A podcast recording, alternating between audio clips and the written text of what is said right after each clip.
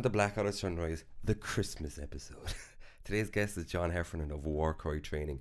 John is a long-time advocate of fitness and physical health. He has partic- participated in a numerous amount of fitness activities through the years, some of which include marathon running, triathlon competitions, judo, jiu-jitsu, mountain hiking, rock climbing, mountain biking, snowboarding, and gym-based strength training. I probably forgot a few. In recent years, his love of fitness has led to a career in the field. John established Warcry Training in 2013. Was it 2013? I have no idea. Here in Cork, after returning from the US, where he lived with his wife in Portland, Oregon, where he worked in Portland Rock Climbing Gym. Warcry Training offers a comprehensive personal training service to all types of people on both individual and group basis. Prior to this, John worked as an archaeologist for many years, attaining his director's license in 2010, maybe? I have no idea. John, gonna be great. the date master. yeah. John, welcome. Welcome. This has been a long time in the making because I was looking back through my notes and uh, I had planned to do this in 2014, I think. Yeah, but everything takes more time Doesn't you it? think. I know, especially nowadays. Let's Here I start with am. Warcry, Jay Bone. So you set it up in 20 something. Obviously, you're a fan of fitness. What was the moment? I know you. I, I, know you for years, and for as long as I've known you, fitness has been a huge part of your life. But the transition from it being like your hobby to a potential career, when did that light bulb go off in your head? And where did the Hmm. name Warcry come from? I think I know, but you can tell us. Well, it act- it actually happened before, Kieran. When I was working, this is before I went to the States, and when I was working as an archaeologist, it happened then. Do you know what I mean? It was like, I'm not exactly the world's keenest archaeologist. And what actually I struck I saw me, you on the cover of Archaeology. Weekly. no, man, when you think of it, I, I, I, questioned why I liked archaeology, and the answer was I liked digging holes. so it's the physical. I actually liked the physical element of it. Oh yeah, that makes Um, sense. Yeah, man. Like I, I actually, I was renowned for hole digging. You We know? dug a ditch. But we dug it. We dug a ditch in Youghal, and it was just lovely. I loved Yeah. the physical. Yeah. So when I went to building conservation, you know, the physical side wasn't there anymore as a project oh yeah, manager. because I forgot about TKB. Yeah. yeah, yeah. So basically, went from that physical being outside, uh, training all the time, obviously, like in different sports and stuff, but just for myself.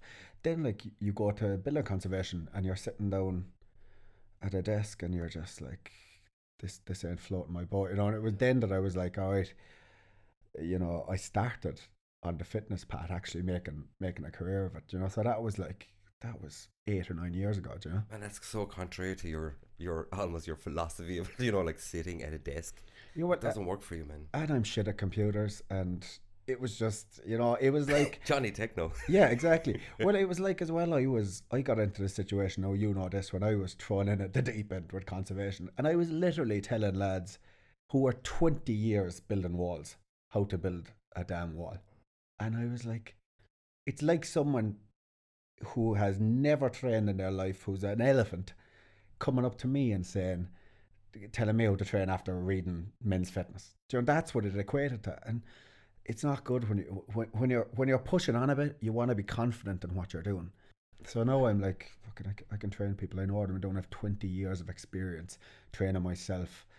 Uh, uh, and, and, you know, I can apply that, and it's it's good. You know, it's good for the confidence. It's good for yourself. You're doing something you know how to damn do. You did a personal training course in the Mardyke, didn't you? I did, yeah. And I mean, they are worked as I rest my stocking foot on your on your dumbbell, Kieran. but um, you know, uh, the, the PT, the, like you can do personal training course very quick now, and there's nothing wrong with that because there's a lot of people like me who who like they're passionate about fitness. So the PT course is just really it's a gateway to get insurance for, for a lot of people. What what does count is experience, and uh, I think just a deeper knowledge of of of uh, like anatomy and physiology and why you do certain things, and that just takes time to develop. Especially if you don't do a structured, you're not a degree or a master's. You you need to ruminate over stuff. You need to do stuff wrong. You need to do stuff right. You need to train yourself to actually make mistakes to develop a, a whole package. So the PT was just was just a window. It was like a fucking I ate it up, man. I, it was fun, but it's just it's just a window. I've learned more in the last six years. Like I mean, it's been serious. You know now. I mean, fucking every spare minute I'm looking at the, YouTube reading books. It's it's been constant evolution and learning. That'll just go on. But the PT course, you know, people get annoyed that there's oh, every man and his dog is a PT trainer. now. I think it's cool, man. Do you know what I mean? It's it's good. I mean, people are, are more interested in themselves. And in the end of the day, being a personal trainer is about trying to help people. What was the age actually uh, in the the group? Was there, um, you know, the way like you you kind of found it later, in, like more recent times, As an old man. as an old man, basically. But In a young man's body, though. That's the fucking thing. yeah, but what was the age group like in the course? Was it all around your age group? no, man, it no? was it, it was a spread. It was like it was lads who were 18, 19, up to I think sixty. sixty. Yeah, there was a guy called Dermot Blount. Uh, he lives in Tramore, and I actually had read a book about a guy sea kayaking around Ireland once. Very interesting book, Dancing with Waves, excellent book. And I got talking to Dermot, and he was like, oh, "I'm a sea kayaker," kind of understated, but it turns out he was a serious sea kayaker. He'd like did the first Irish circumnavigation of Iceland or something like that, you know. And it turns out at one part in the in the book, your man is about a kilometre off Tramore in his sea kayak. This is the guy who wrote the book. And some guy just swims out to him and jumps on the back of his kayak and sits on the back of it. That was your man Dermot. Really? So he, he he was just doing the course just to give boot camps on the beach. It was kind of that was the the heyday of the boot camp when it was like I'm doing a boot camp. Uh, your man fucking killed me. I couldn't walk for three days. That was that that era where It's so retro. Though. yeah, classes were like kind of exploding. You know what I mean? And it was the boot camp was the thing. You know, you were like, it wasn't a good boot camp if you didn't have a crushing pain for like a week after it. You couldn't train for a week. That was a good boot camp. I give good. I give good boot. You know, I give good boot camp. Booty can't be Heffernan. Can I slurp? you can slurp. I'll, I'll um, I'm yeah. juicing up with Man, there, that's um, yeah, because like in the last while, it seems to be like it's almost like the, the primary school teacher thing. You know what I mean? There's Mm. a huge surge of people going back to, to be, become primary school teachers, but there's also a huge surge of people maybe doing becoming personal trainers Yeah. and stuff. You know, what would separate you from the crowd? You know what? I, and I, I, do you know the way I, I saw a picture of you on Facebook from from Rogue when you were working there, and it was like train hard, train often, and have fun. You know? Yeah. Is that is that your main goal? Do people do you think people forget about the fun aspect of training? Do you want to bring that to people? it's like uh, uh, firstly i don't really want to be separated too much from the crowd because like everyone's on a path in their training and like you, uh, whether you're training people or your own training you're kind of as i said it takes time to develop an intuition with training along with, with with your knowledge and i think that's probably what would if if talk about separate let's say separate me from a lot of personal trainers is i just have that little bit more experience i've been immersed in this for 20 years like you know kieran i've consistently trained for 20 years and not only in one modality in in all, multiple yeah, 'cause, sports Yeah, at the start I mentioned the, Yeah. the list of stuff. You know. and in a way that has kept me injury free I, I have i've always mixed it up and that's very important you know what i mean so it, it just means i think i've a, i've a good intuition for training and uh, uh, obviously that in, intuition comes from knowledge. And uh, uh, you know people are on their path and, and you're always learning. But uh, i think i'm pretty good at applying that. Like uh, the thing about fun you were saying you know train hard train often train smart have fun. The fun aspect is really important you know because like now there's so many people running in ireland you know and, and some people ain't made made to run you know so th- it's a battle for them a coach to 5k it's a damn battle to get off that couch and halfway through the run it's a battle. And even after weeks and even after months as they start picking up niggles it's still a damn battle. And you're never going to progress if it's that much of a battle. So it's got to be fun. And there's something in there's some sort of training in most people. Even people who are like oh jeez i hate the gym. Oh, I couldn't run. I hate it, it, we're human. I mean we're, we're, we're a movement. We're meant to be moving. we're yeah. meant to be moving. Uh, we're meant to be put under stress and put under load, and, and you know, stress is, is a good thing in training. You know, obviously managing it is is my job. You'll never get where you want to go in training unless you're having fun. I mean, uh, it doesn't need to be fun all the time, but you, you got you you got to find something connect with something you love. That's why I mean I try train people, you know, primar- primarily in the gym.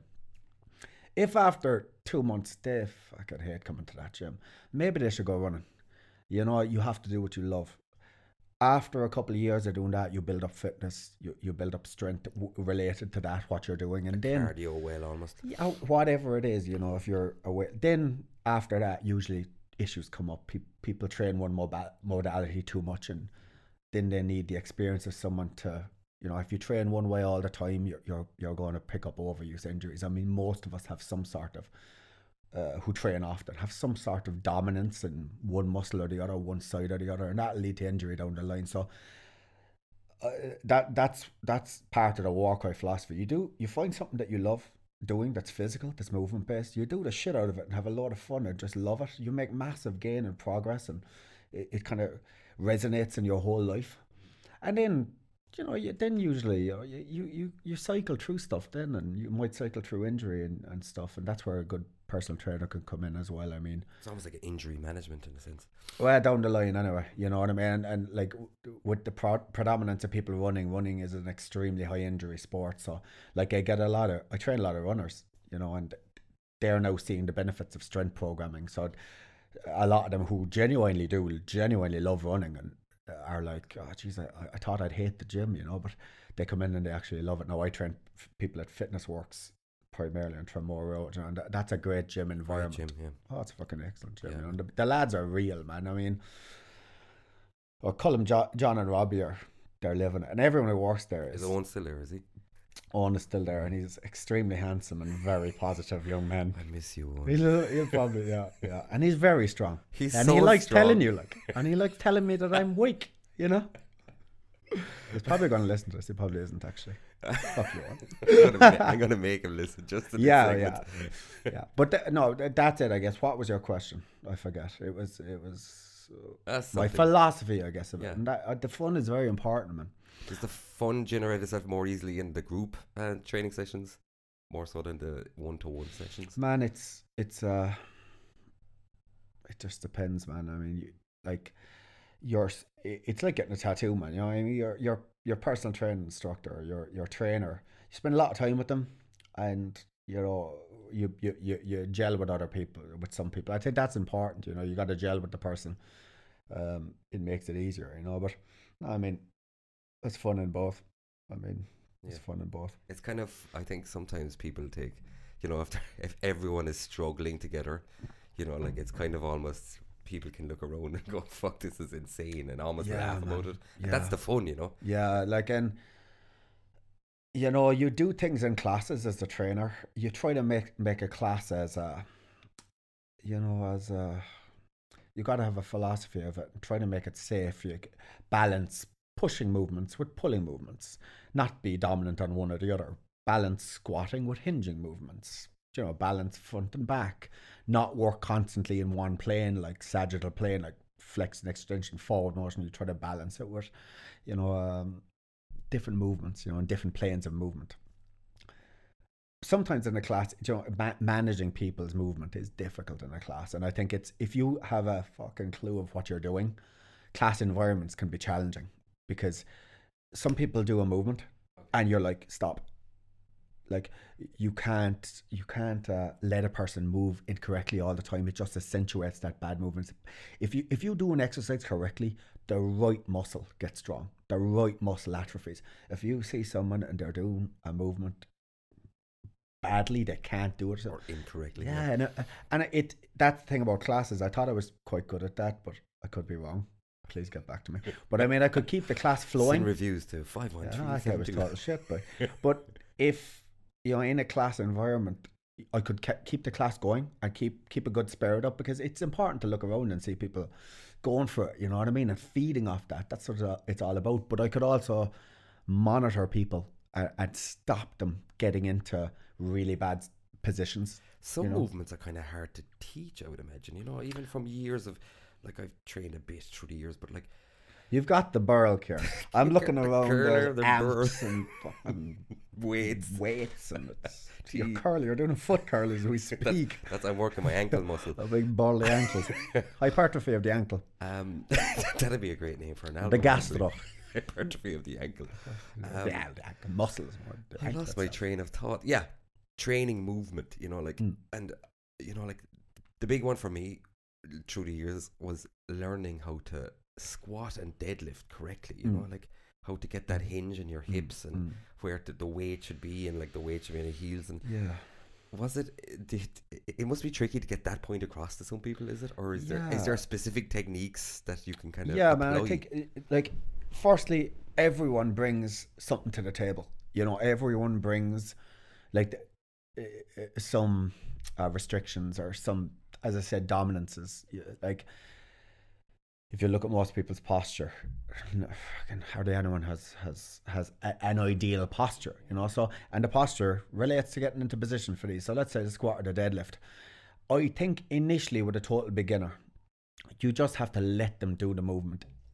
Look, eh, on a one in one situation, let them do it a couple of times and just, you know, I might say do a squat. And they're like, what the fuck is a squat? yeah And it takes a while for them just to, to feel a movement out. That's the very initial period where you might actually let someone do something wrong. You just accentuate the positive, you know. You're like, oh, Jesus, your knees are going forward. You scream when they do it. No, you let them do it okay uh, let them get a feel for it and, and okay they, they, they may not genuinely may not be able to do certain things so you need to let them do it and then make a judgment on what they need you know like obviously some people are extremely tight in one muscle or the other and it just may be impossible for them to get into a right position in that case you've got to work on on mobility and stuff like this and this is obviously a big thing these days everyone's talking about mobility so there's tests you can do for muscle shortness. So initially, if a person just after a while they just can't get into position, no matter what happens, you you- tell them do this. Maybe like for a squat, they're really really sitting forward, knees forward first. go the way first over the toes yeah yeah, the Yeah. first movement is your knees go forward. That that's not great. I mean, your first movement, you you, you want your hips to come back. You know, you want to load your hamstrings.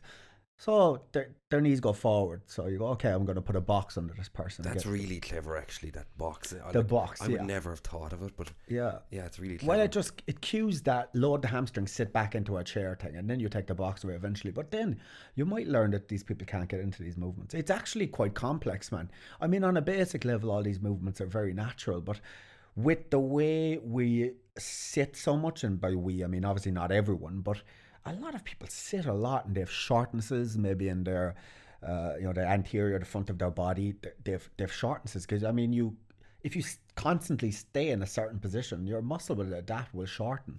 So a lot of people might be a little bit short on their hip flexors and stuff like that. They might f- find certain positions hard to get into. Hamstring shortens and hamstrings, weak glutes. Lots of things can be going on with squats, but it it's just having, as as I said, the start is having experience, and it's knowing what to do when people consistently look like they're you know, they're doing stuff wrong. Like if you're a one trick pony and someone's knees are like all over the place when they're squatting, you've got to be able to stop that person and and and uh, work on on what's wrong. You have to identify what's wrong and you have to work on it, and that takes that takes experience and that takes time. You know, like I've seen classes where people are wobbly, people are not, yeah, and it's just let let go, let go, class after class after class after class after class, and people get get fit, aerobically fit, and they say, "Oh, that was Jesus, that was a great class," but it's not great, man. From a professional standpoint, if you're leaving people getting consistently getting into bad positions, that's that's a big challenge in classes, man. It ain't easy, you know. It's funny though when you get that movement, you know, particularly the squat and the deadlift, Mm. how bloody natural it feels once you have it. you know? Yeah, man. It's a very yeah. It's a, it's so. It took me ages to get it right, and you know, you're looking at YouTube videos and this, that, and the other. But Yeah. it's good to have that instruction. But I suppose it's interesting that you say as well that it might not be achievable for some people. That, Yeah, and I mean for like. Uh, Man, it, and plus it does highlight your shortcomings. You know, if you can't do this, or you know, sometimes I suppose the injury thing can be good. You can kind of go, oh, actually, I'm weak here. You know. Yeah, I mean, explaining to people why the hell do you have to squat? But like fundamentally, as a human being, you should be able to run a bit. You should be able to squat, squat down. You should probably be able to throw. You should be able to climb. You should be able to. These are things you should be able to cl- climb like onto this desk. Let's climb onto the desk here. But you know, you should be able to. They're they're fundamental to the, the animal we are. You know what I mean? So if you are lacking those, man, I mean, you know, it's it's not. It's better if you can do those things. You don't need to be a world class athlete. No, you know, but but everyone should be able to do that. And I think the problem now is uh, the problem for a certain certain people is that they just find their lifestyle is negating all movement, just basic movement, um, and, and that's not good. You know what I mean? Uh, and then of course there, there's that other s- side of the population who fitness is exploding now, and that is good. Do you know what I mean? Pe- squats, deadlifts, even the, like most people listening will know what a deadlift is. I know. Do you know what I mean? Yeah, I remember So- Cormac, a good friend of mine and yours. Like I remember meeting Cormac in college in the- nineties. Can't be with the days, but like explaining about like deadlifting and powerlifting and difference between Mm. powerlifting and weightlifting, and Mm. Not many people would know about it. You Mm. know, it was very niche. Yeah, But yeah. now there there is an attitude shift, isn't there? yeah, yeah. What's there is. driving that? Um, Because there seems to be an attitude shift towards Yeah. training and nutrition and health, maybe in general. Is it? I actually genuinely, it's probably a good question because I mean, I- I guess uh, d- maybe the problem, the problems that stem from just a s- total sedentary lifestyle, I guess they are becoming highlighted, and after that, then people just become aware. Man, I, I'm I'm not feeling great. Or I, I I don't think I could do that, and people like to challenge themselves, and and as I said, it's the most. It's so important to move and to to train. You know, I mean, it doesn't need to be super structured. I mean, I think we probably live in a society that's way too goal driven. I mean, I need this, I need this. You need to pay this, do this. Your training doesn't need to be like that. You know, you can you can kind of just do some stuff r- regularly, consistent, consistently, and your body will adapt. It's about it's about stimulus and response. Uh, you, you know, it's it's, and I think that explosion, people, people like the physical. You know, they just they just like the physical. Yeah, yeah. And once they sta- yeah, once they start it, it's addictive Mm. in a good way. You know, Yeah. movement is is is it. It makes everything better, man. And even if you're doing training incorrectly, you'll still get massive gain. you know what I mean? Yeah. You probably will. You know what I mean? So you can find your own path. You know what I mean? And again, it's about it's almost like a path of discovery. You know, Mm, the more you get into it, the more you Well, learn. Kieran, there's an inner animal in everyone, and you've got to find the inner animal. But, and that is a fact. Your ana- your inner animal is very obvious. it's a cheetah. but like, if you if you look at movement, where a- a lot of your body is muscle, your muscle, your skeleton, muscle is divided into fiber types. It's got like tech for a while, and there's Go probably there's probably more than three fiber types, but at the moment it's there's type one, type two A, type two B. So you have your fibers, your muscle fibers that are primarily endurance, and you have ones that are primarily strength, more explosive, kind of explosiveness, and you have the in, in between. And people have a dominance of one or the other. Some people are balanced, some people have a pretty even spread. Is this is the fast twitch and slow twitch? Fast twitch and slow twitch muscles, and there is other subdivisions. I mean, this is a constant process of, uh, of uh, you know, we're learning about the body. A lot of it is is, is pretty mysterious. Do you know what I mean? But this is is where it stands at the moment, and for people to find what their inner, what they want to do. You know, it's like anything in life. It's like the job thing. You're pissing against the wind, man. If you're just doing something you don't have passion for, and If there's actually, any resistance, yeah. there's a resistance. You're fighting a battle. and with training, people have an inner. There's something that they're good at. There's something that they're drawn to.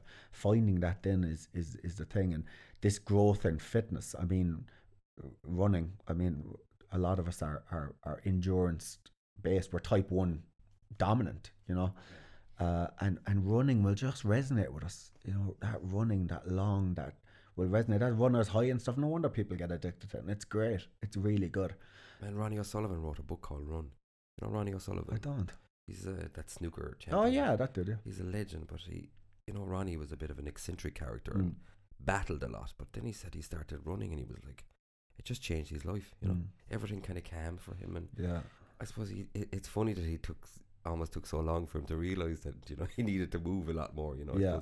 Snooker isn't exactly a fitness sport. you Yeah, know, for sure. but the the benefits of that on his mental health. You know what I mean? yeah, yeah. Because like there's physical gain and there's mental health gains from Yeah. all of this as well. You know. And, and running as a baseline, uh, from a physiological standpoint, running longer distances, establishing a base aerobic capacity where you, you know, where your heart develops, you're, you're, you're letting your heart fill fully and contract, and you're developing heart strength, you're developing your, your, your, your cardiovascular system. That's the basis for everything. Even if, and people will listen to this and go, that's bullshit, but even powerlifters or, or weightlifters, especially a very explosive sport where someone who's very good at that sport is typically going to be high fast twitch muscle. Th- That's the sport that's going to resonate with them. There's still a massive. I mean, uh, we have a huge amount of endurance fibers in our body, postural muscles and stuff like. that. They're all endurance, so they're all type one. So even for fast, fast, powerful people, you know that base is is is needed. That movement base, not killing yourself, but that longer kind of moderate heart rate thing. Like that's personally my thing, and this is probably totally incorrect, but you know that's kind of um people dropping dead now from fucking on pitches and stuff like this, this this kind of thing. Obviously, there could be hereditary aspects, there could be this, that, and the other, but from a base level, when we were kids, we just ran a lot.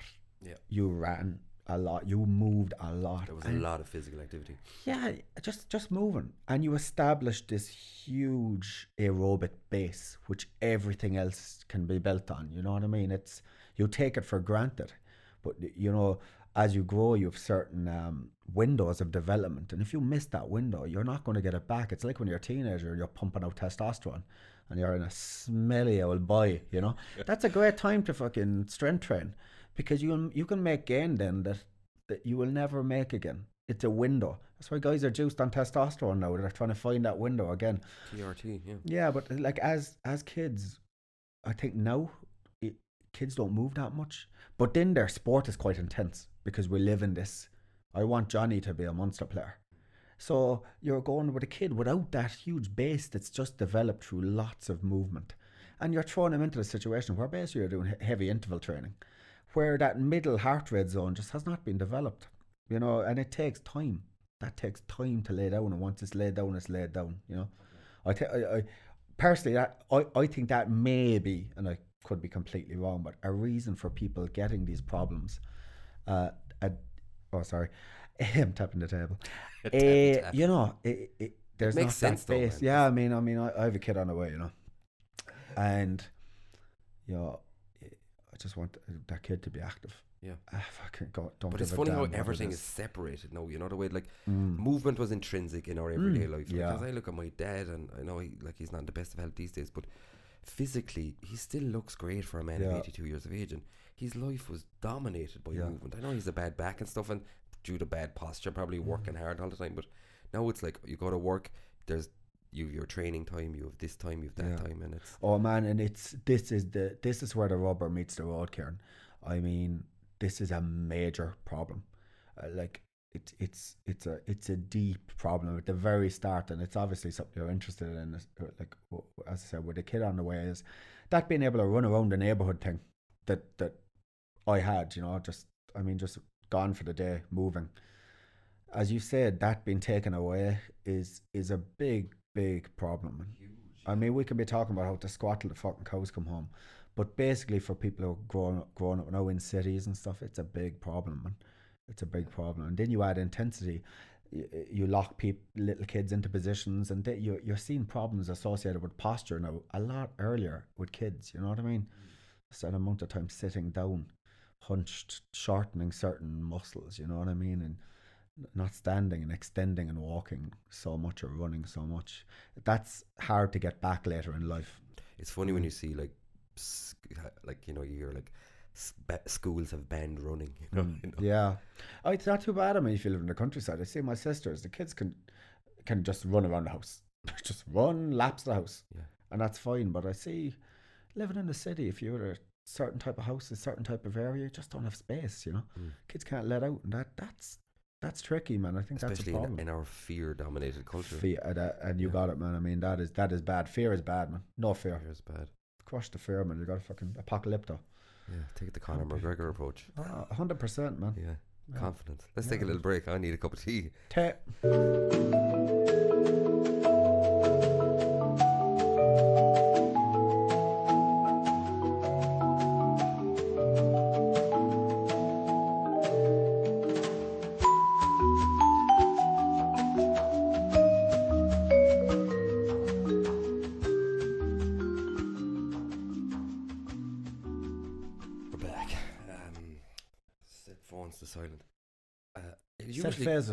usually phases to stun. it usually comes up when I do these um I always end up talking about education. You know, like not education, but like approaching schools and like Mm. even with Chris the last episode, I was like, would he ever think about going to schools and talking about comic book art and whatever? But um, so which leads me on to PE education. Mm. Is it? Do you reckon it's changed? Because I remember, I think back to our secondary school, which Mm. was fucking calamity and fucking crazy, Oh yeah. and the PE was just ridiculous. Yeah. Basically, do you, do you think it's changed, or is it just still kind of a token class that people just? To be honest, I have no idea. I know. I genuinely have no idea. I. I- Would you hope that it has changed, or, do- or, or, or, or, is, or, or is it that token? You know. I just think that structured training is is is uh is not a good idea for, for kids. Like the the Russians. Do you remember we? Sorry, do you remember we'd have PE in like the first class on a Wednesday morning. oh, you'd be sweaty for the day. and there was no no one took showers. So I'm still high on Lynx. I'm still high on links Lynx. fumes. I touched the rain down in Africa. Savannah, Lynx, Java. Lynx, Uh, fucking Newcastle West. Disgusting, smelly boys. Testosterone coursing through our system. Disgusting. Um, but yeah, We missed the window of gains. Well, see, you were lifting sheep and fucking cattle around the place. throwing cattle through I was hedges. building Lego. Um, It actually, man, No, it man, does I- build a well. I've grown up on a farm. Yeah, hundred percent. I mean, Huge. farmer strength, and the thing is, the stuff that that farming strength develops, like grip strength and stuff like this, is very fundamental. I mean, like I I uh, I see it problems with myself. I mean, if your grip strength is is weak, you'll have you'll have problems resonating up through your elbow into your shoulders. You can you know you can develop problems if you get very into big into lifting weights. If your grip strength is lagging behind, obviously grip strength can develop the deadlift and stuff. You can develop grip strength a little bit later on, but you, again, there's that window when you're on the farm.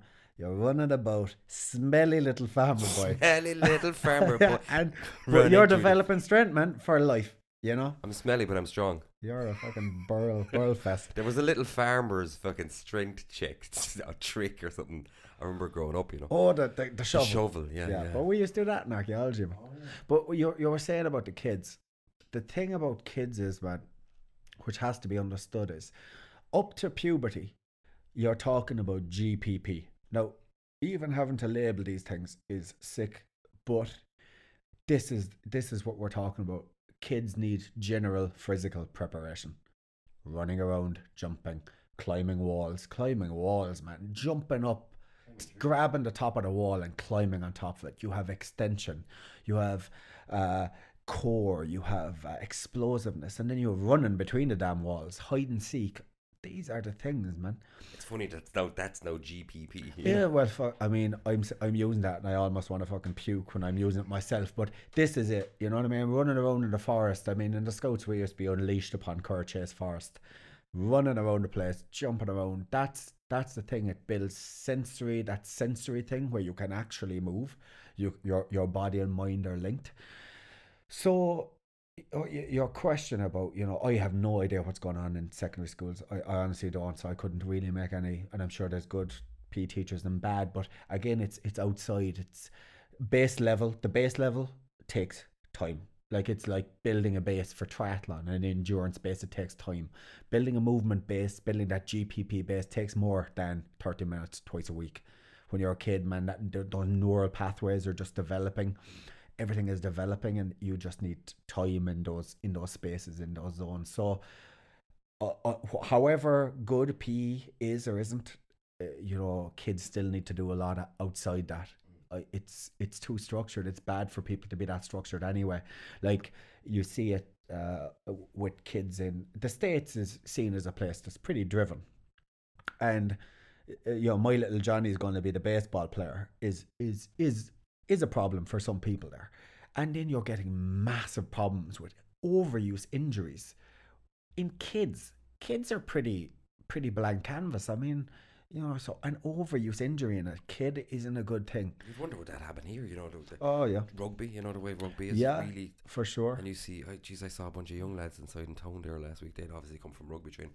Man, they looked fucking enormous. and kinda- Yeah, it, the thing about that is, you know, people c- come in, uh, they, you know, they ask me and they're like, my kid is is wants whey protein. My kid, Jesus Christ, people are afraid of weight. I I think it's a bit of a it's a little bit maybe of an Irish thing that, that's kind of going away now, but mammies are terrified of too much of weights.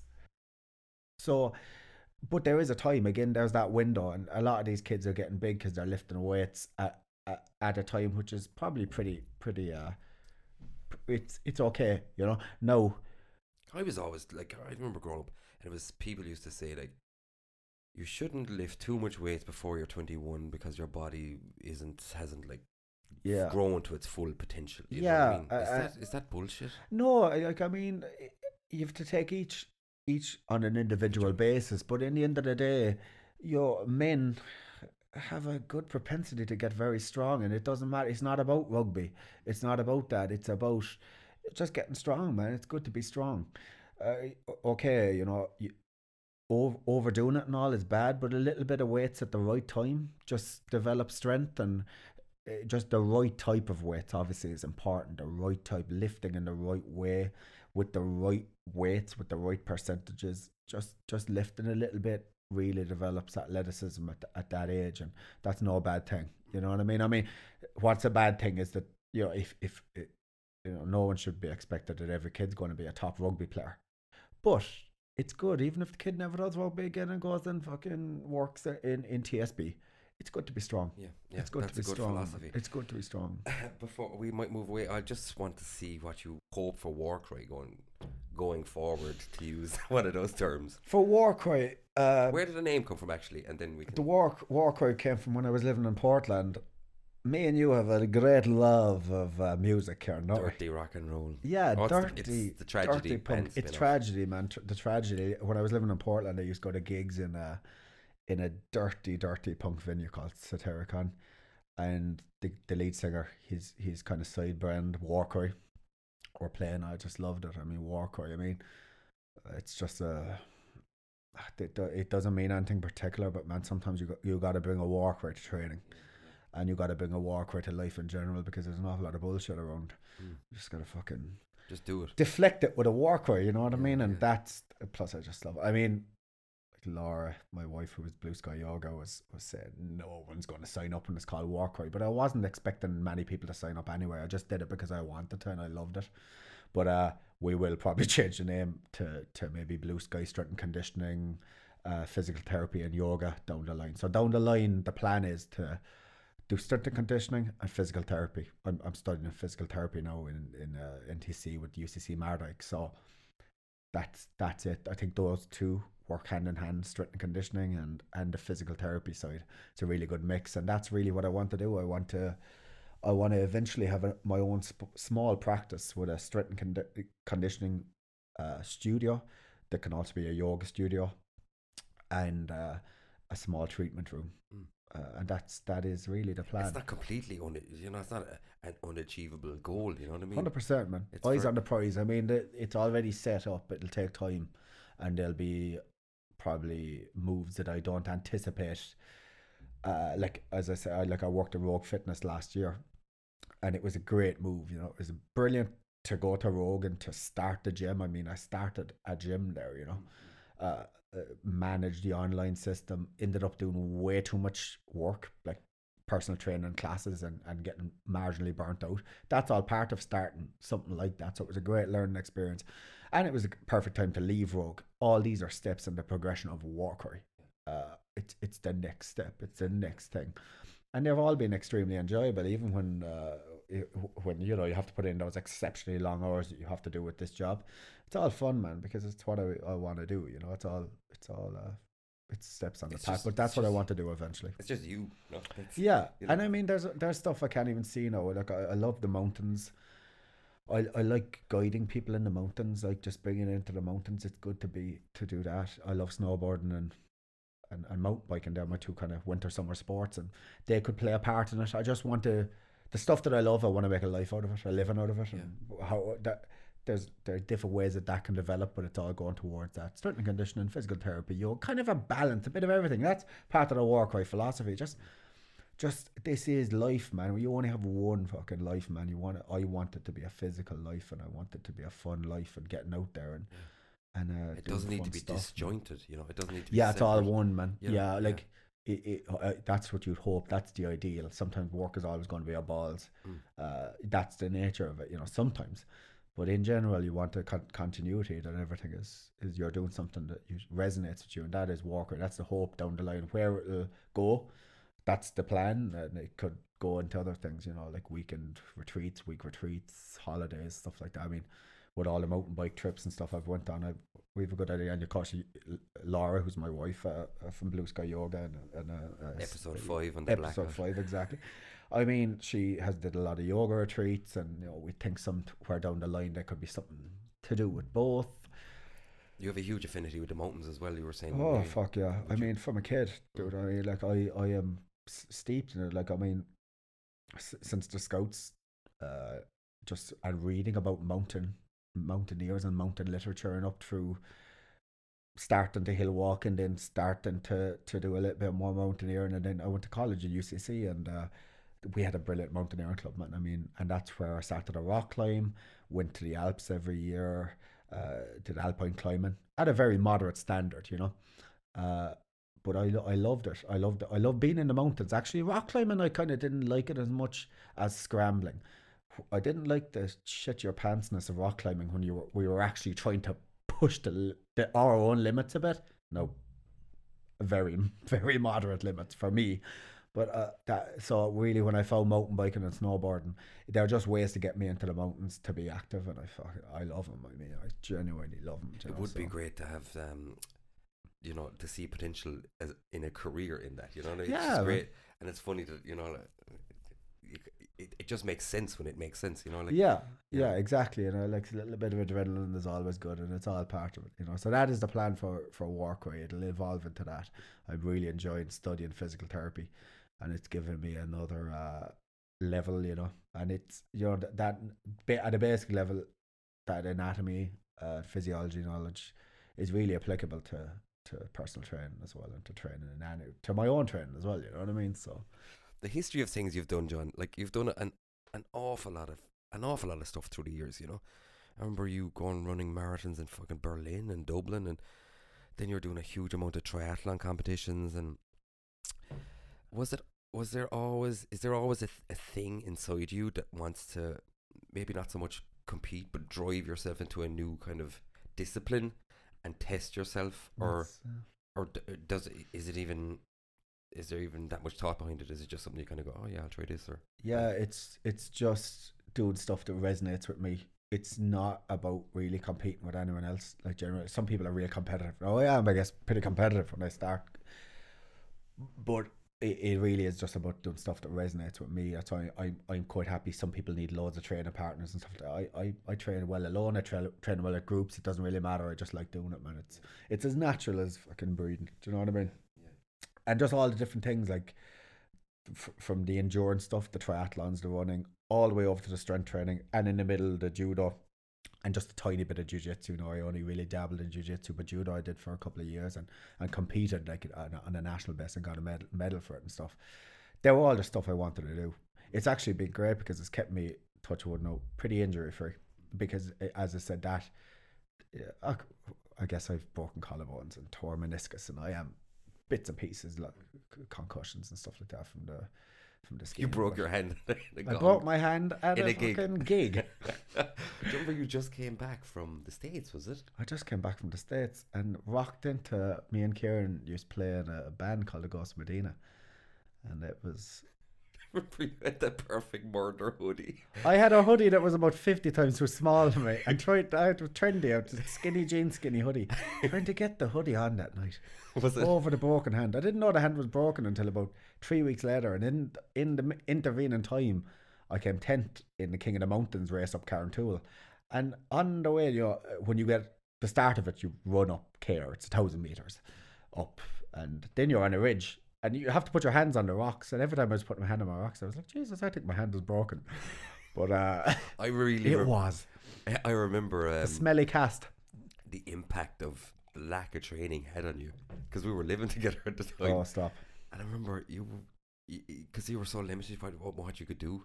It was driving you mad, man. It was Mm. like it, it became so apparent to me that with training and you, you're like, it was so inherent in your nature. I Yeah, like, you were that. losing your mind. Yeah, but and uh, complaining about the orange smell from your cat. Yeah, for the casts. But the thing is, is uh, that's all learning, man. Like there's almost always something you can do. And you get to the stage now where, like, I'm whatever, 38, and I go into the gym, and sometimes I, I should, I don't need to. I mean, you know, I could tip away and maintain, uh, but it's just for the for the head, really, like, and just for the habit. Uh, but it does kind of come to a stage where you're kind of managing niggles, you know, all all the time. So you're just ma- managing those little things. But back then, man, I was kind of shut down with that, and it was there. That was another one going, Jesus, man. Well, you you see people, you know, people who might have a terrible accident, they're wheelchair bound or something. They come back from it and they do something that's physical again. You're like, oh man, it's, it's, It's so it's unreal. respect, Yeah, man. Like the in this. It's like Ian Hutchinson and the TT, you know, Oh, stop! Yeah. smashed his leg and Hmm. in, was it Brands Hatch or something? Uh, yeah, car, uh, uh, motorbike rolled over Yeah. him, all over his legs. They were going to cut his leg off, Yeah, and he insisted that no, keep it. Yeah, And he changed the, the gearing to the other side of the bike and then won five TTs this yeah, year. yeah, Fuck me, man. yeah.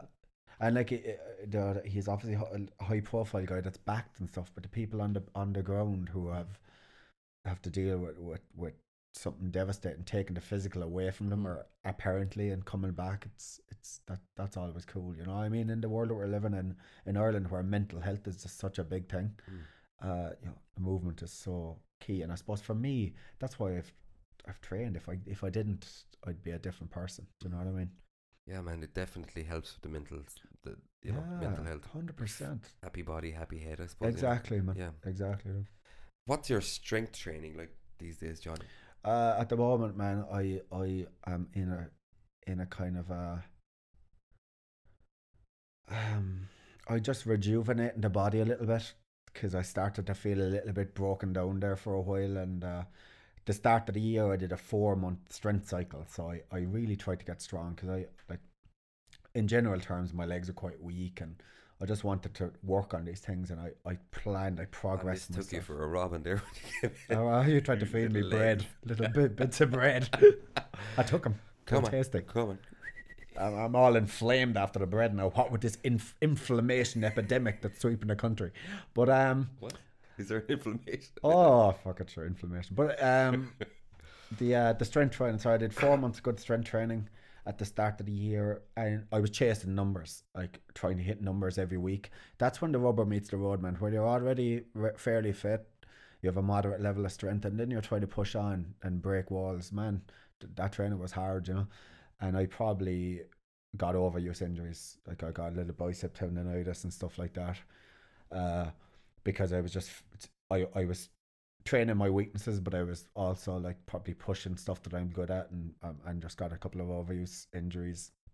Then the middle of the year was intense with Rogue, Rogue Fitness, and uh, you know people don't realize that everything they do do outside training impacts on training, and vice versa. Training is a stress on your system. It's it's a it's a, f- a fight or flight thing. It's uh, like a, a sympathetic nervous system uh, thing, and you gotta balance that. If you're stressed all the time with something else, even if it's not bad stress, it's good stress or good good work stress. It's all stress. So as the year progressed, I probably started to feel a little a bit more niggly, and I kind of felt tight. Like you know, strength training can tighten you up a little bit. You see Conor McGregor there with Ido Portal. Conor McGregor's training is not primarily with Ido Portal. I mean, he has d- developed who he is through hard training but you saw the benefit of just loosening and, and stuff. And at the moment, I'm just working on jumping, a lot of plyometric bounding, just touching my, my strength numbers, trying to keep that up, but not doing so so much. Just and I'm going out running as well a little bit, just trying to redevelop my aerobic base because it's kind of it's kind of gone a little bit. So. Uh, just mixing it up, just very important to mix it up. Like exercise physiology, you need consistency. You need to provide the stimulus consistently and let your body adapt. But then you need to provide variability. You know what I mean? Because your body adapts and then it can regress.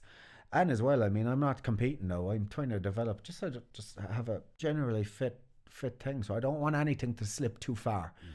I mean, I don't want to be able to lift squat and deadlift really heavy, but then not be able to run 10Ks at a mm-hmm. pretty okay clip, you know, for mm. me. uh, you know, I want to keep everything within within some sort of uh, zone. Yeah. You know, it's important. It's it's it's important to do that for for me to be generally fit, general good level of fit. I think yeah, your body kind of tells you anyway. You know, sometimes you, might just get more of a kick out of lifting Mm. weights. You know, I remember doing the five by five. You know, Mm. the the is it Jim Kendler? Is that his name? Jim Winder. Is it Jim Windler? Did he have the five? No, no, no, he- that- that's five three one, oh, but yeah. five by five basic strength protocol. Like you know what I mean? Yeah. Sometimes, and you just, you know, when you just come out of the fucking gym, it's kind of happy. You're like, Yeah, that yeah, makes man. sense, you know. Yeah. But then there's times where you go, I don't do any in it at the moment, and you're like, it just feels right to not do it. you know? Yeah, because like when I was programming for my strength, I I knew that I had to push through feeling miserable in the gym. It's just part of it. Like I, I had to. I was I was going into the gym and I love going to the gym, but when you're chasing numbers, sometimes it can be be a different type of thing. You know, I was trying to hit last week's numbers plus this, and you, know, you deload every couple of weeks, but. There for the last while, I knew the gym. I needed to change. I needed to freshen stuff, and it's just been very easy. I I've just dropped my volume of certain exercises and brought in a little bit more snap, like a little bit more pop. As I said, some jumps back to press ups, just high high high high rep press ups and stuff that I've always been okay at, and just laid off the heavy stuff because you just need a break. Yeah, your body just Yeah, knows. yeah, and I mean, th- for professional athletes, that's like, you know, being in an armchair looking at monster and stuff, and yeah, it's so hard to develop strength when you're already pretty strong. It takes so much effort and and and pushing those through. last gains. Or Yeah, but pushing through those walls for your average person like me who wants general, pretty high level of fitness, you know, you got to know to back back and uh, and switch it up. Do you know what I mean? So that's what I'm doing now. I'm kind of on a refresher. I'm looking forward to going running up some mountains at Christmas with a big Christmas hat on and some fucking plum pudding in my Pudding in your back. sack. your back pocket. How was your overhead squat actually? Overhead squat, man, is yeah. It's, it's actually funny because uh, I didn't overhead squat for a long time.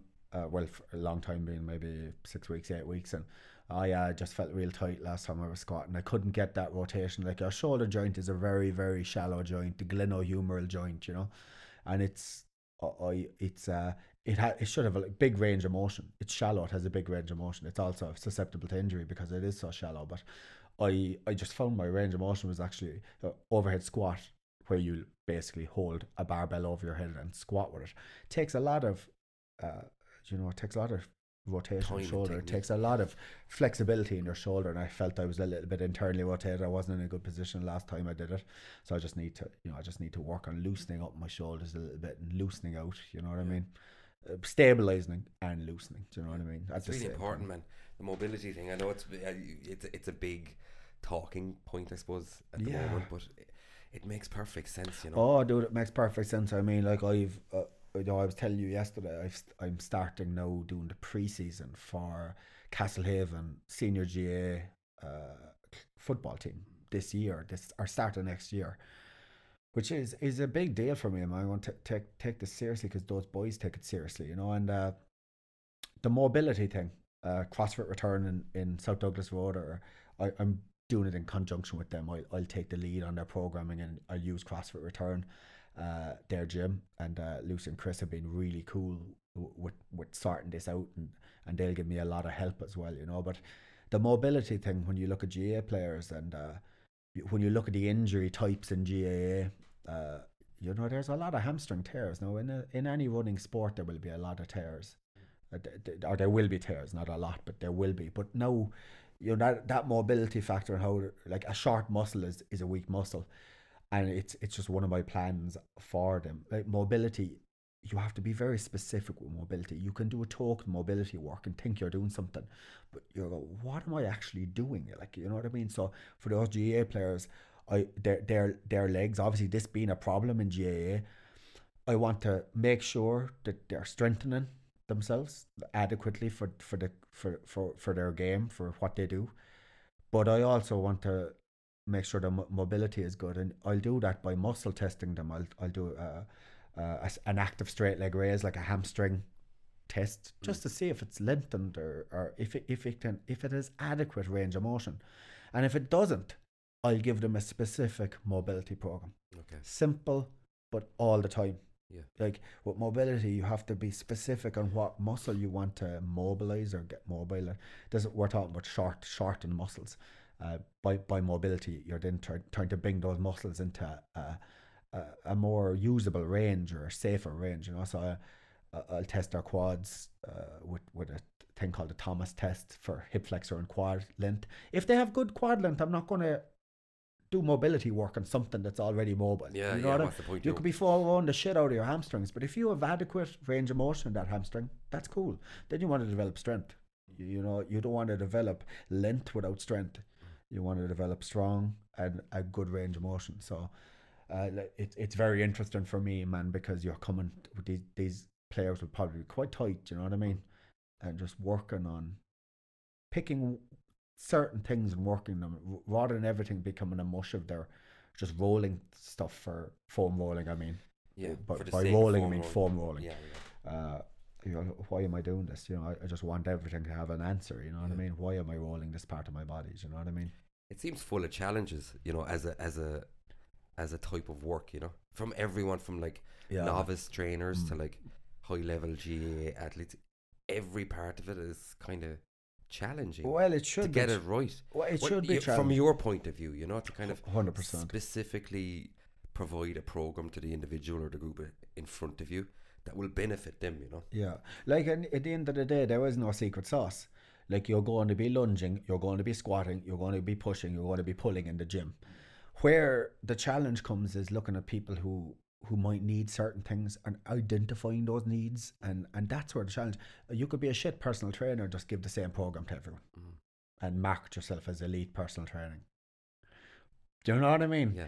But where's the point in that, man? I mean, where's the challenge in that? You know, there's there is there's a risk in training. You have to accept that. There's a risk of being alive. But I mean, if it's a profession, you've got you, you you're entrusted with someone. You should take it as a challenge. You you should take it. Try to give that person a little of what they want and give them a, a lot of what they need. You know what I mean? And it can be a challenge ident- identifying that. And sometimes you fail. Like you know, like I mean, sometimes you fail. You have to go back to the drawing board of people. You know, tr- you know, Risk and reward. yeah, man. So it's you know you have to accept that, but it should be a challenge. It's cool, man. I like the challenge. It must be cool to see people kind of grow into it in front of you. Hundred right? percent, man. Yeah. Oh man, like when, even some of the the the the, the what you calls the the bios, I suppose, from previous clients of yours, you know, Mm. they all seem so positive, and you know the reviews. You know, that's what hundred euros in the pocket does to them. but you know, it's like I'm only getting fifty for this interview. for Jesus. But um, no, the, the thing about it is, it's with my clients, personal training, unless you're absolutely loaded, and even if so, you know, you'll always cycle through personal trainers, and the time comes when you're done with your trainer. That's why I really like the way I work at Fitness Works now, where Fitness Works cut cut my uh, my clients, you know, they can get a good rate at Fitness Works, and I mean, I can program people over longer periods of time. And then that time comes when they're they're done, and I always stay at the start when I'm training people, if you know, the time will come where you won't want to tra- train with me anymore, you can't, and Mm. that's cool, you know. Uh, that's part of it, you know. So I try to do the best job I can, give them some more tools in their tool belt, uh, to to work themselves with, because I don't know how a person feels. I, at a basic level, I can't tell how my client feels inside, what this movement feels like. But I'm just giving them tools. I'm I'm reacting to things I see. I'm giving them advice. I'm trying to do the best I can for them. And they take that away and it becomes part of their journey. You know what I mean? That Mm. that's what you're looking at. You know what I mean? Mm. For teams, it's different. I mean, when you're very results driven, like for this for Castlehaven GAA, it'll be different. We have a result. You know, the result is for Castlehaven GAA to win matches. yeah, know, that is the thing. yeah. There's a direct. There's a direct, but I mean, for most people, you just want good quality of life. That's why I train. I want to be a going snowboarding when I'm 60 with my, with my kids. You know what I mean? And my wife and fucking rocking downhill trails and and, and, and trying to trying to, to keep on being fit and, and loving it. You know, so that's well, yeah. yeah. My clients are like it's. I'm just a part of their journey. If I can give them something, and uh, if I can The clue's in the name, though. Personal training. You know? personal training, that is a big clue. I mean, big clue. Kieran sharp as nails. Like, yeah, PT Down there for dancing. yeah pt pt like you know it's it's it's uh it's being a teacher like you know what i mean which i was also and i was very bad at Yeah, Oh, God, yeah. Jesus Christ. There's so many- there's a lot of- classroom. There's a lot of strings in your bow. What else is going on? I'm a on? sitar. I'm a human sitar. What's going on here? What else is going on? What else is going on? Ah, that's it, really, man. I mean, that that's what's rocking at the moment with, with me, with Walker. Mm. You know, so So there's Warcry. You're going to be a dad soon. yeah. Mm. There's Horse, of course. There's your band Horse, which I was in, You. and Oh, yeah, which have taken a significant step up since I left. No offense, taken. Yeah. Jesus, yeah. We've Um, played a few uh, gigs together. All that music and all is part of our philosophy, and the training, the music, it's all one, man. Again, it's not separating it. It's Yeah. just like, Yeah. it's just fucking life, isn't You were going to ask me there. You were saying about nutrition. Nutrition is another one of these things. Nutrition. Yeah, nutrition is another one of these things. It's all it's all one. Uh, and you were going to ask me, I think, what I thought of it, basically. You were. Uh, Thank you for reminding me. yeah, you told me there making my coffee. I'm holding up cue cards. Yeah, I think nutrition is a problem for people. It shouldn't be. You know what I mean? Most people, it's it's food. Like I mean, weight loss is really what people talk about sometimes when they talk about nutrition. Most people want a better body, a better body composition. A, a, a lot of people do. Obviously, you end up speaking in generalities, and you you know you can't help but speaking in generalities. But obviously, I'm talking about a lot of people do want to lose weight. So nutrition is this thing. Uh, you know, but in the end of the day, to lose weight, you just need you need a calorie deficit over a prolonged period of time, uh, uh, and a small calorie deficit is is a is, is better than a massive one. You know, you you want that consistent small calorie deficit. There's obviously other ways as well to, to lose weight, uh, eating a little bit more. You know, there is there is lots of ways to skin a cat, but by nutrition I mean food. Like, do you know what I mean? It's food. Uh, what should I eat for dinner? Jesus, I mean, meat and two veg has been a staple here for years. Bread, which is an awful rap. There's good and there's bad bread. Uh, you know, it's it's Carbs, carbohydrates, carbohydrates. They're so it's so conf- fat. con- fat is. it's so confusing. And if you strip it down to its basic, we live in Ireland. We have good good meat sources. Uh, at least beef. At least fish sources. You know, you got to watch your, your pigs and your chickens because part of Walker training is a philosophy. Where, you know, it's about you know trying to get stuff. These are living beings. Uh, You know, part of it was trying to buy from good local food sources. It's hard with with, with chicken and stuff. The battery so you got to avoid that shit if you can. You know, but we've good beef. We've we've good fish. You know what I mean.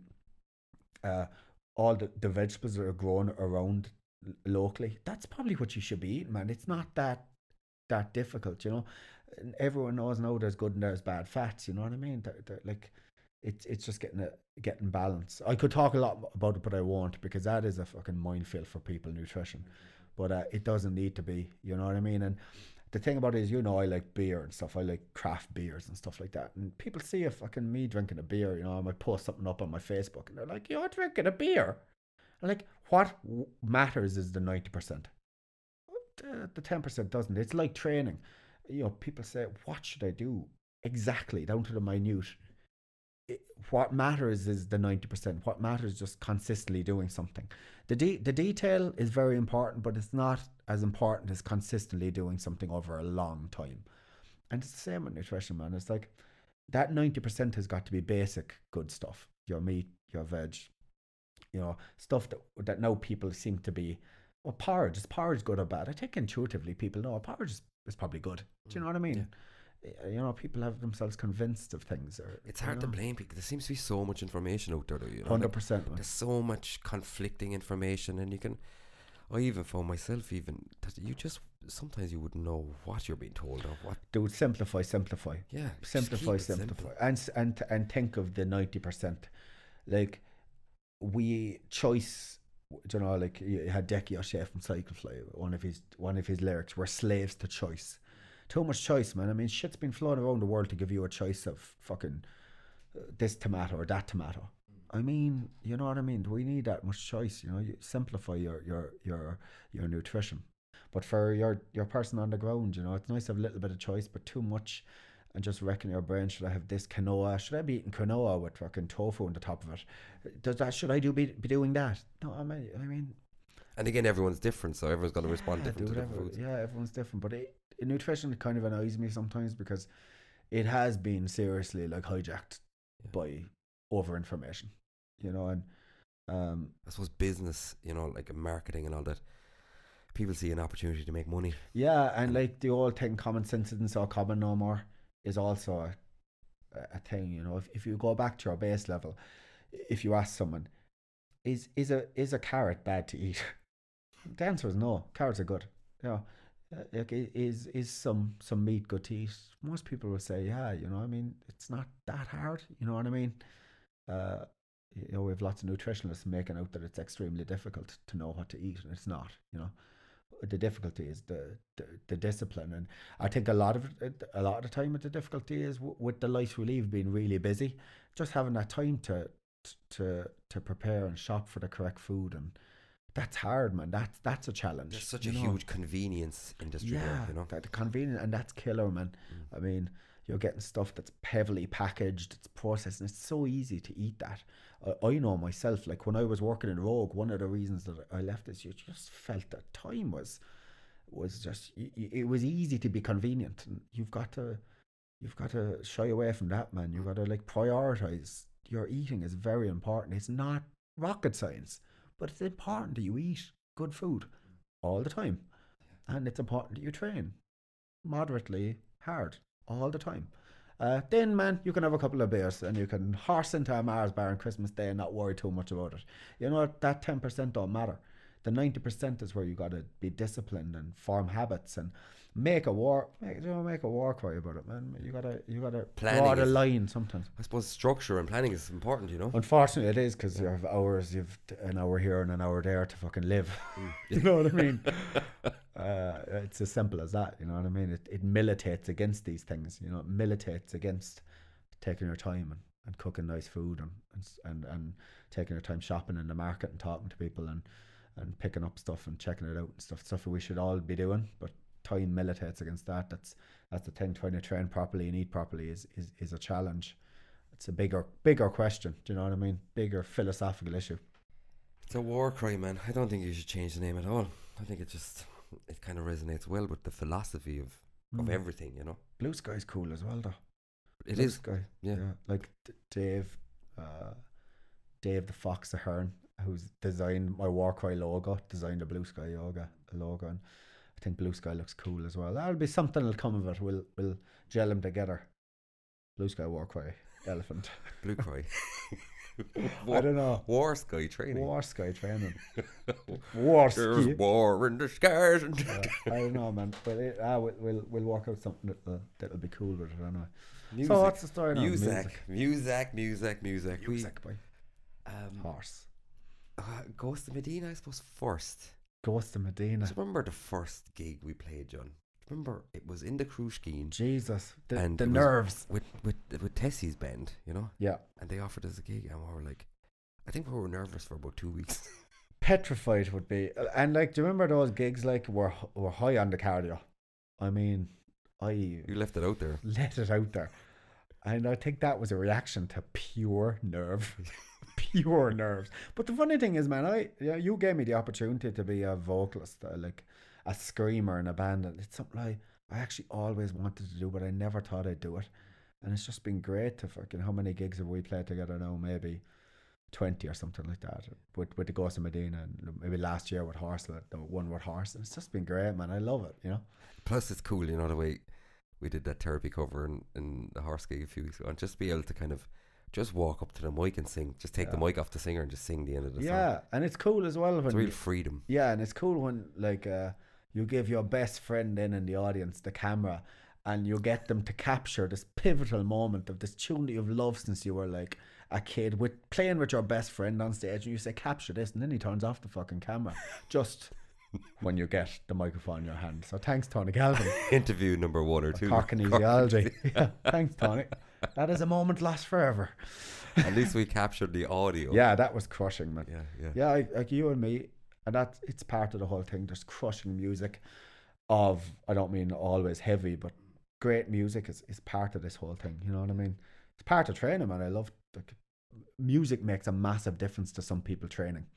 It can have a really great impact on your training. You know what I mean? It's all one, man. It's like listening to fucking Hatebreed when you're running or something. You know, it's like exactly, dude. yeah, Yeah, it or it's like listen to trance music when you're running. Yeah. You can li- link into something. It's there's something deeper going on with music and training, and music and life in general. But music and training, especially the long distance stuff, man.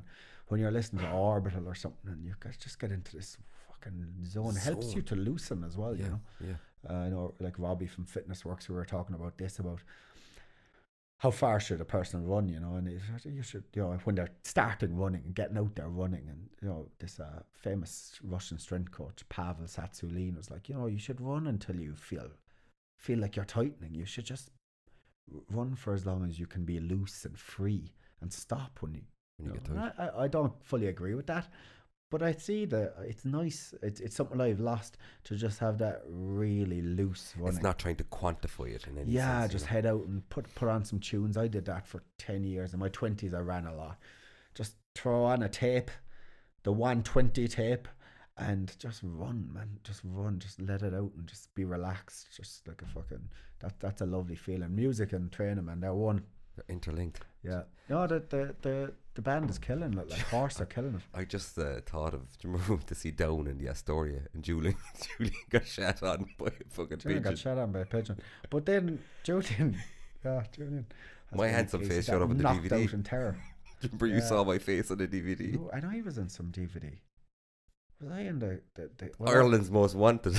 Frank and Walters anyway in the fucking in uh, the Spiegel tent. I, I got my face into that DVD. Total media whores, aren't we? But the thing about it is Julian hasn't got his face in the DVD, even though his wife is on the crowbar DVD.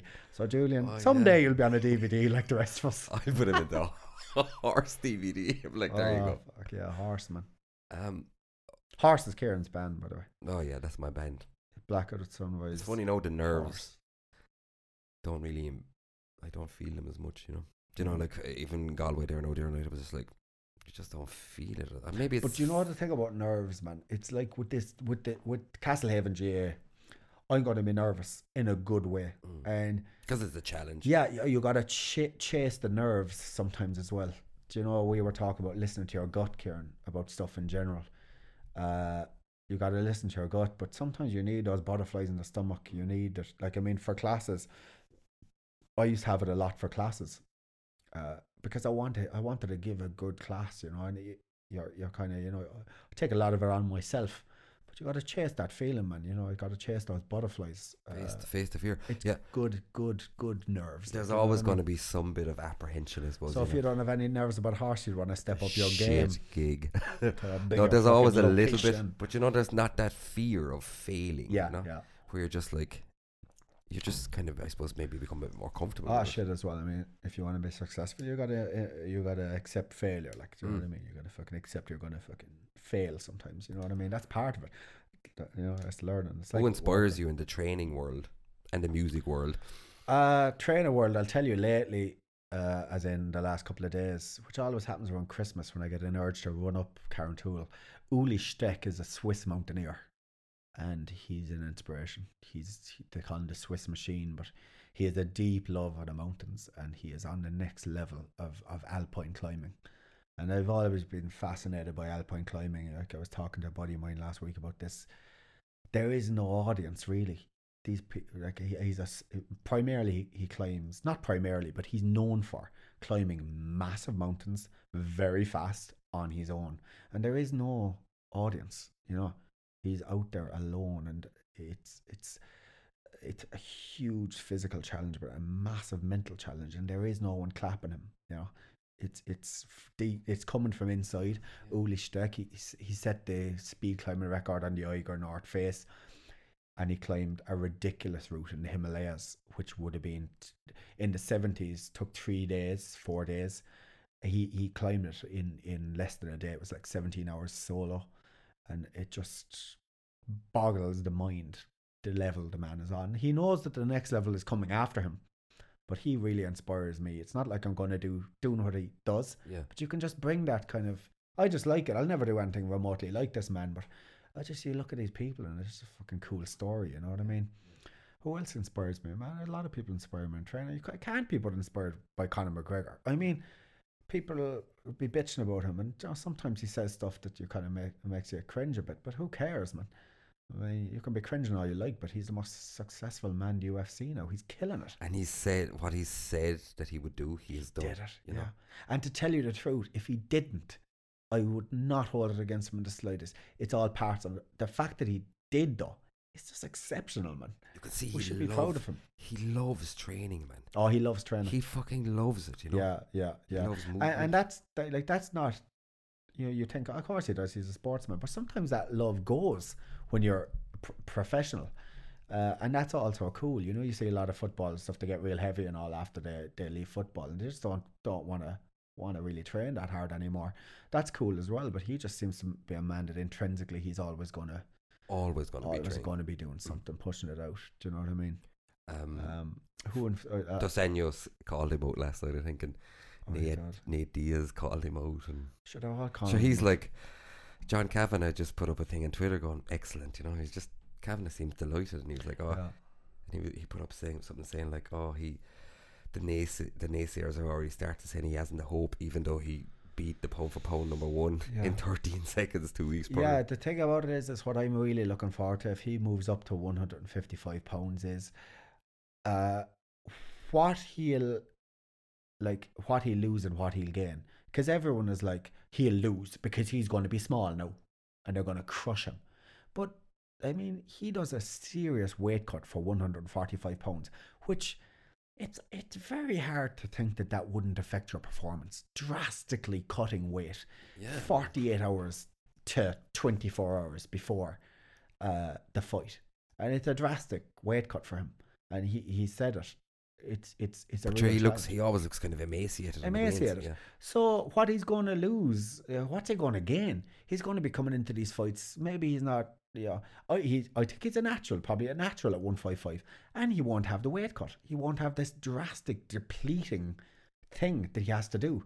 I fucking know. If I was a one fifty five, I'd be worried, man. They can call him out all they like, but who knows? Do you know? Who knows? God, I, I, I would be so happy if he did win oh, that knock belt. and knock everyone's block off. Yeah, That'd know. make me really happy now. Yeah, Like uh, tricolour hanging around his neck, knocking blocks off. and he seems uh, to really love the fact that he's doing it for his, you know, like the fact that he's representing Ireland really seems to resonate. Mm. Yeah, with he, he he's just a master strategist as well. I mean, he he builds the fight, he makes the money, and afterwards, a side of his personality comes out that I think has to, because it'd be easy to to start hating on him because you know people don't like big mouths, you know. Mm. But then after the fight, he's always pretty humble and. You know, he talks about his family, he talks about his fans, and he talks about the work he's put in, and he's humble, and it, that's a side that you know it's a nice balanced side to his personality. He's in the fight game, you know, and he's he's not in, in it for a long time. He's in it for a good time. Yeah. So all his talk is it's all strategy, man. It's all strategy. man. Will Munster win today, John? Oh, Munster, Jesus Leicester. Christ, they better, man. God almighty. Well, I mean, it's going to be. I can't wait to see that match, man. I, I, I, can't even appreciate. I can't reson the the pressure these boys are under. It's easy. I don't no pressure like, but if four games in a trot now, whew. Oh, yeah, I felt, you feel sorry for Keatley. you would feel sorry for Keatley, Yeah. man. Fuck it, I mean, He's, he works hard, you know. Yeah. Like, So what what was the comedian saying about like all of us here sitting on the couches roaring at the best athletes and Dylan Moran, isn't it? yeah, Dylan Moore screaming advice at the best athletes in the fucking. I mean, these boys are under pressure. It's the margins are so small. Uh, I know, like it's you know they have to be up, they have to be under scrutiny. But I I'd always have a little bit of uh you'd have a little bit of like compassion for the person who is not going well for. It ain't easy at the top, you know what I mean? And sometimes you got to cut people a break, and maybe they'll perform better when they're cut a break. You know what I mean? It's funny that some people kind of revel in that, Oh, misery. in the misery, but like some um, sports people, you know, like that, you know, like Ronan O'Gara, you Mm. know, the really high pressure environments. That's when he became Yeah. his best. you know. Yeah, yeah. It's. It's, a rare thing, man. It is, man. It's The thing, like at, at their level, they're looking at every detail, and for Keatley, they're they're probably when he trains, picking out his weaknesses pretty much all the time, and uh, trying to work on those to get him up to that high level. And Because he's even changed his run up to the kick this year. yeah, Yeah. And, and the thing about it is, you know, it's a, it's like training people. For me, some uh, for most people who don't have that hugely stressful competitive environment, accentuating the positive is always good. Rather than going, you're doing that wrong. Go, you're doing this right, and, and usually people you can change people's form in a, in an exercise by just correcting them positively. It, it's it's it's can be very impactful uh, than constantly pointing out negatives. Now sometimes you have to, but Keatley is the level there where they're probably you know, he's working always on on that last one percent. That's where the rubber meets the road, man. That's hard.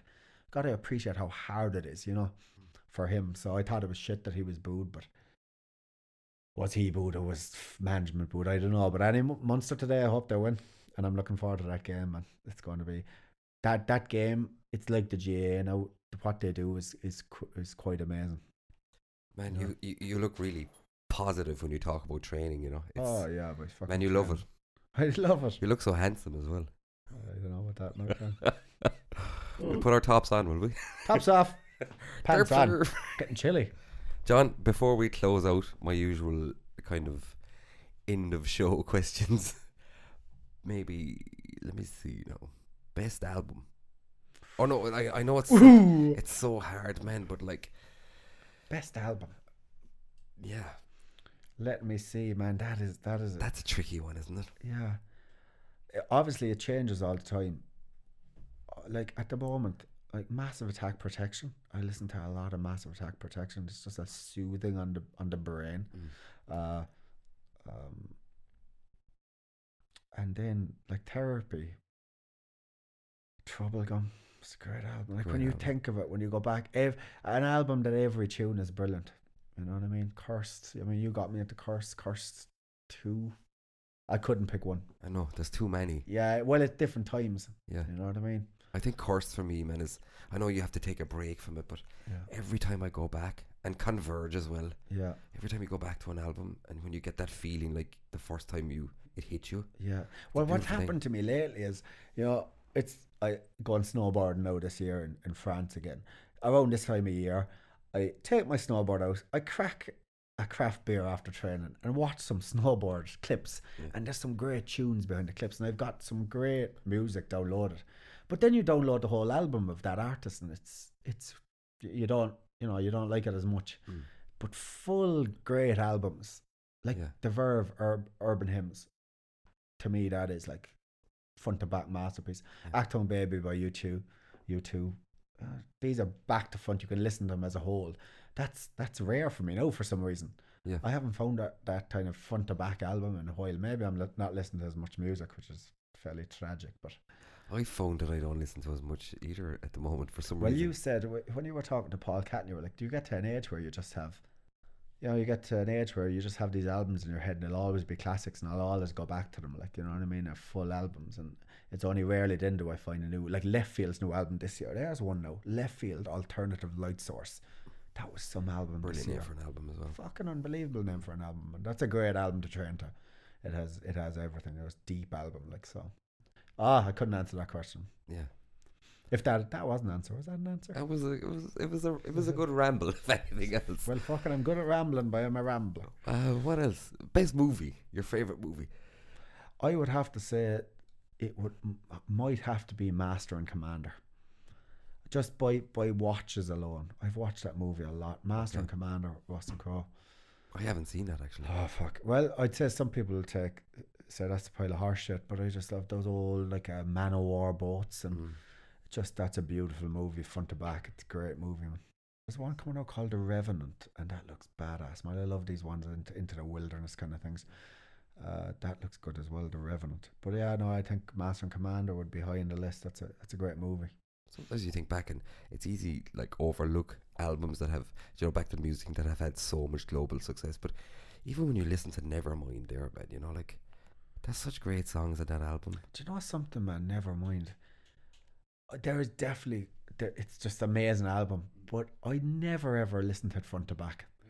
I, I would I eh, not like Therapy Troublegum, like or not like you know not like like that. You know, I know it's a great album, like and it obviously is. Like I mean, fuck, but it just it wasn't one of those ones for me Yeah, yeah. that I'd listen to front to back. Like the Driven from Newcastle West, their album, I'd listen to that front to back. Like I thought that was unreal. Cyclefly's albums, front to back, would not stop. Like everything, you know. But I never thought that way. Never mind. It's funny, isn't it? Really, yeah. Yeah, yeah. Yeah, it I thought- classic. I think it was one of them that opened my mind up to heavy music. But Mm. anyway, no, I did. oh, you did Earth Tone Nine, Earth Tone. I, Landmines. I actually didn't know. In fairness, Landmine Spring, and Yeah. Earth Tone Nine. That was a revelation for me into like Yeah. heavy. Well, when someone gives you a English fucking music. lovely, great album, like you've Yeah. been given, you've in the last couple of years given me a lot of open my eyes to a lot of dirty, crusty, great music, like Yeah. which is a, it's lovely, man, to be given an album and to go. Take this now and take your time with it, because it's easy gloss over stuff. But if someone you trust goes like Tombs, you gave me like uh, Winter Hours, Mm. and at the start I was like, oh fuck, this is hard thing. Next day I was like, geez, I'd love to listen to that again. And then the next day I have it on repeat, and I'm wearing the CD out. That is great, you know what I mean? Local bands as well started to listen to a lot more. Like Hope It's Noise after their interview there with you, like Shit band. ah, they're, it's basically shit personalities, but great, great band. The I'm joking boys. about that. Fucking, the boys are legends, like and, and, and great, great local musicians. And I listen Captain to Insano. They put on some Insane. fucking crazy gigs. crushing gigs, man. Yeah. Oh man, insane! I remember we used to go. That there were some bananas gigs. Bananas. I remember being pinned to a ceiling in a house house gig, and I still pass it every every so often. The house and I go. That was on Douglas Street or something, was it? Or, it was yeah. or- as Douglas Street goes up towards Ballyphehane, yeah. and I was pinned to the ceiling uh, by mm, people going bonkers, and I was like, "This is." I think that was their last gig ever. Yeah, that Yeah. was some gigs. Some great local bands, man. Small gigs. A horse no, I'm looking forward Coliseum in Berlin. Coliseum, That's when brilliant. your head almost fell off. Yeah, I was witness to the boys. Yeah, I actually fucking engaged the Uber Rock button. that was a Uh, beautiful thing. yeah, yeah, yeah. That was a yeah. But I love. I think we both love that kind of a. You know, it's hard to find what you want to do in life, and I think we like a lot of the bands that we like as well because they're they're fitting this love that they have around the normal everyday things that we ha- you have to do. You know what I mean? It's hard to find your your partner trying to make do something they love. It's important. Like love, it's like music, man. Of fucking training. Love is very important, man. It's to have something that you love in life and do something that you love and and you feel it in the, the music that we've just said. You feel the love of it coming out in those artists and fucking it's the same with the training. all, Man, love is important. I'm gonna have a cry now Yeah, here. I and say kiss your face. Passion a lot in these interviews. I Passion, notice. man. But man, uh, you're like it's it's so fucking important. Oh, fucking love, man. It all resonates from that, Yeah. man. You gotta, Positive energy. yeah, dude. John, it's been a pleasure. Um, Happy Christmas. Oh, Happy Christmas. Ho, ho, ho. Um, so Warcry training, Warcry f- training is on Facebook. Yeah, it? yeah, Um, but uh, just my phone number is 0876902072. So it's like calling people. People normally call me if they want to train with me. okay, a warcrylife at gmail.com. Is Yeah, warcrylife at gmail.com. But like, And you can throw up the war cry signal to the sky. yeah, the bat, the Batmobile, Yeah. you come swooping in. the war cry mobile. It's, it's not a, it's not a bad. It's like a, a fucking can of fucking nice beer. You oh, come Oh, running. yeah. What, that's a cappuccino stout. it's the finest name for a beer I've ever seen. Cappuccino stout. John, happy Christmas. Yeah, it's happy been a Christmas, pleasure. Man. Thanks for having me, Ken. All right, man. Best of- You're rocking it. Best of luck with the future. Bye bye.